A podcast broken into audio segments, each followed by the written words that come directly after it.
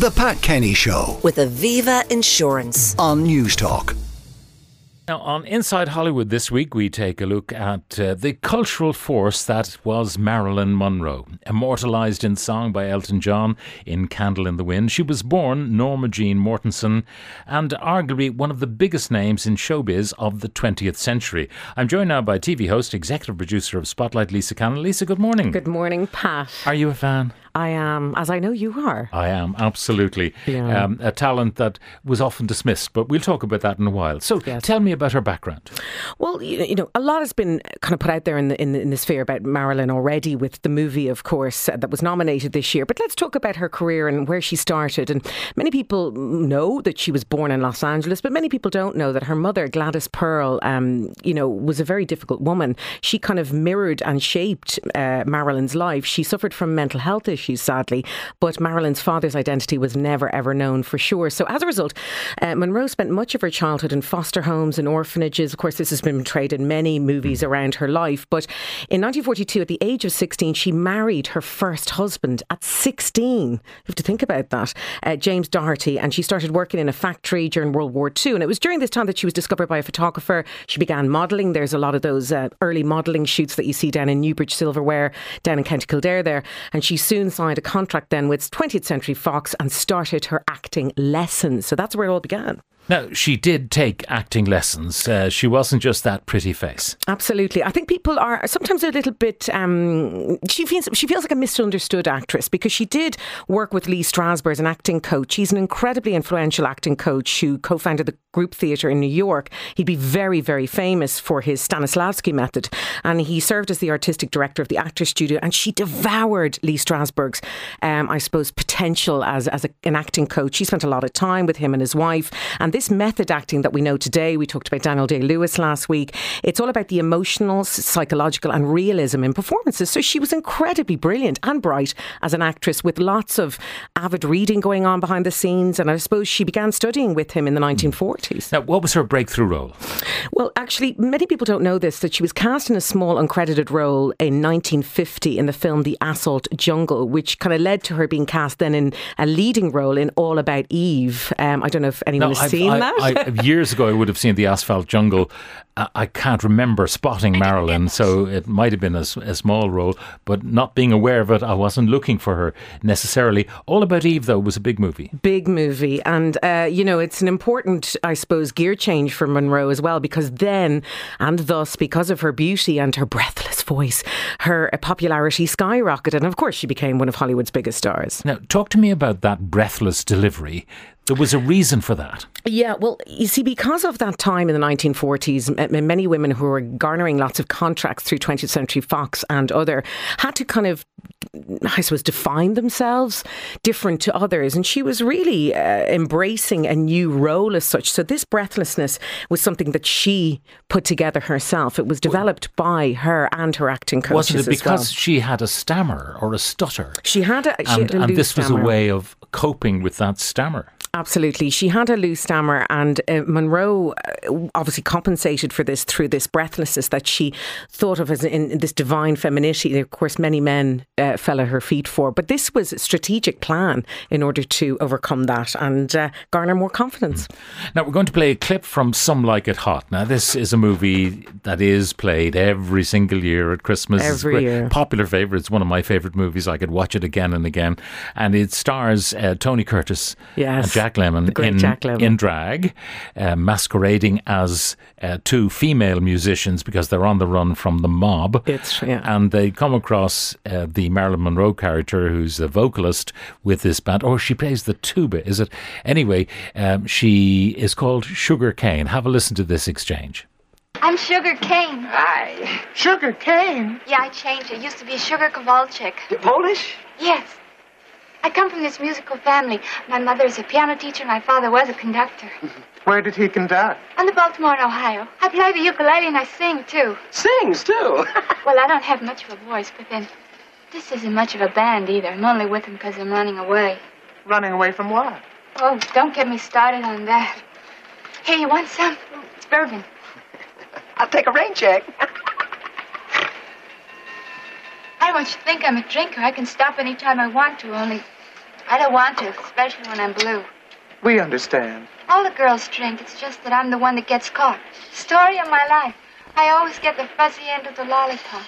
Always get the fuzzy end of the lollipop. Absolutely. Uh, i- in those kind of scenes, I mean, she really can act. She can. The camera loves her, and you can look at nothing else in any of those scenes but Marilyn. I think it's the sex appeal, the vulnerability on screen, but it's also the comedic timing. And people don't realise that she often plays these characters who are naive and innocent or struggling with personal demons. And I think she was equally uh, adept at doing drama and comedy. We've seen so many of her cash of work. Gentlemen Prefer Blondes, Misfits, of course, it was released after her death uh, posthumously. But I think, you know, as an actress, she shone in every possible way. Wonderful. Now, her personal life was colourful. Very colourful. I mean, I, I think it, it doesn't need to be explained. Many people would know of the tragic conspiracy theories and, and sadness around her death in uh, 1962. Um, obviously, she had myriad of affairs, including John F. Kennedy and Robert Kennedy, allegedly. Allegedly, Allegedly, allegedly, let me say that. Uh, but also, she had three marriages, no children. She had several miscarriages. She struggled with drug abuse and other, and alcoholism. And I think mental health also as well. She was very much a timid character, but also a vulnerable woman. And um, I think, you know, she was very much swept up in the uh, euphoria of Hollywood, old Hollywood at that time. And I think, sadly, it was the beginning of her demise. Um, you don't uh, go with any of those conspiracy theories that uh, in some way she was an embarrassment to the politicians and um, they had her done away with. There is, if you're asking me personally, I think there's definitely a touch of that for sure. I'm not saying, uh, you know, that she's still alive like we think about Elvis, but I certainly think there was definitely a touch of um, political mishandling, yes, in her death. Yeah, I do. Um, she uh, allegedly again had uh, this uh, fling with uh, John F. Kennedy. It may not have been a protracted affair. It may not have happened at all. Who knows? But there is that famous uh, moment where, for John F. Kennedy's what is it? His forty fifth birthday. Birthday, yes, and the very special dress that Kim Kardashian wore recently to the Met Gala. But they first met in 1954 at a party in Los Angeles and were known to have several social and kind of personal connections since then. It's been alluded to in every biopic across any stratosphere that they had an affair. So who's to know? Who's to know? And uh, she made a, a sudden surprise appearance at the president's 45th birthday celebration, and this is what she did. Happy birthday to you. Happy birthday, Mr. President. Happy birthday to you. So much. Everybody, happy birthday.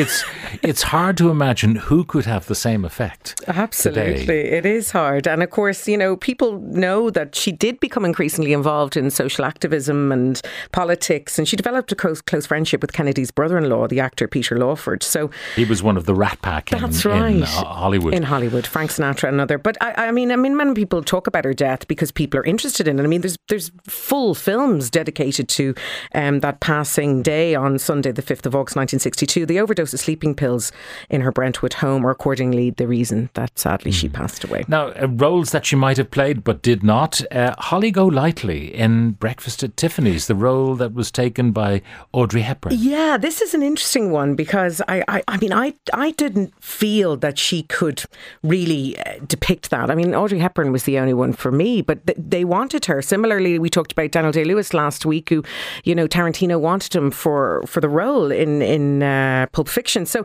it's a, it's a it's a funny one because she really had she'd appeared in Playboy in 1953. She'd you know really been the starlet that people didn't want to cast in more serious roles. So I'm quite surprised by that. But she yes, she turned down the role. Yeah, well, Truman Capote wanted her, uh, didn't get her, and uh, you know when you see it as played by Audrey Hepburn, hard to imagine anybody Oh, hard else to imagine, playing it. you so. mentioned Playboy; she posed for Playboy, but never met the man in the pajamas. No, she she says here in many quotes that she was actually in her brother's acting class in New York, but she said, sorry, um, sorry, the founder Hugh Hugh, Hefner, Hefner's. said she was actually in my brother's acting class in New York. But the reality is, I never met her, which I find quite hard to believe. I would have thought Hugh Hefner would have definitely tracked her down, but he said I talked to her once on the phone, never met her. She was gone sadly before I came out. So there you have it. Yes, uh, I, I she was on the very first Playboy cover. So Yes. that that is historic in itself, I suppose. Um, Suppose. the the I was going to say relics, if it's not too blasphemous to use that word, of her career. I mean, the dress that uh, Kim Kardashian wore, valued at enormous amounts of money, and and people collect Marilyn memorabilia. And it's, uh, I'm trying to kind of understand how she became such an icon and how all of the stuff associated with her is w- worth so much money. I think because of her status as a cultural icon, I think people want the memorabilia. I mean, I have many times, you know, gone to Newbridge, as I mentioned before, down in Kildare. They have a beautiful exhibition around her stunning clothes and photographs. But I, I think, you know, the Seven Year Itch is one of the most famous, iconic scenes in movie history. And of course, that's the one, if you don't know, the white dress that blows up in the subway. Great. And this sold at auction for 4.6 million in 2011. I think people have a deep fascination for her. I think she is an incredibly complex actress, but also it's it's the foray around her with JFK, of course, movies, and of course, as we said, that beautiful breathlessness and femininity. Lisa Cannon, TV host, executive producer of Spotlight. Uh, thank you very much. The Pat Kenny Show. With Aviva Insurance. Weekdays at 9 a.m. on News Talk.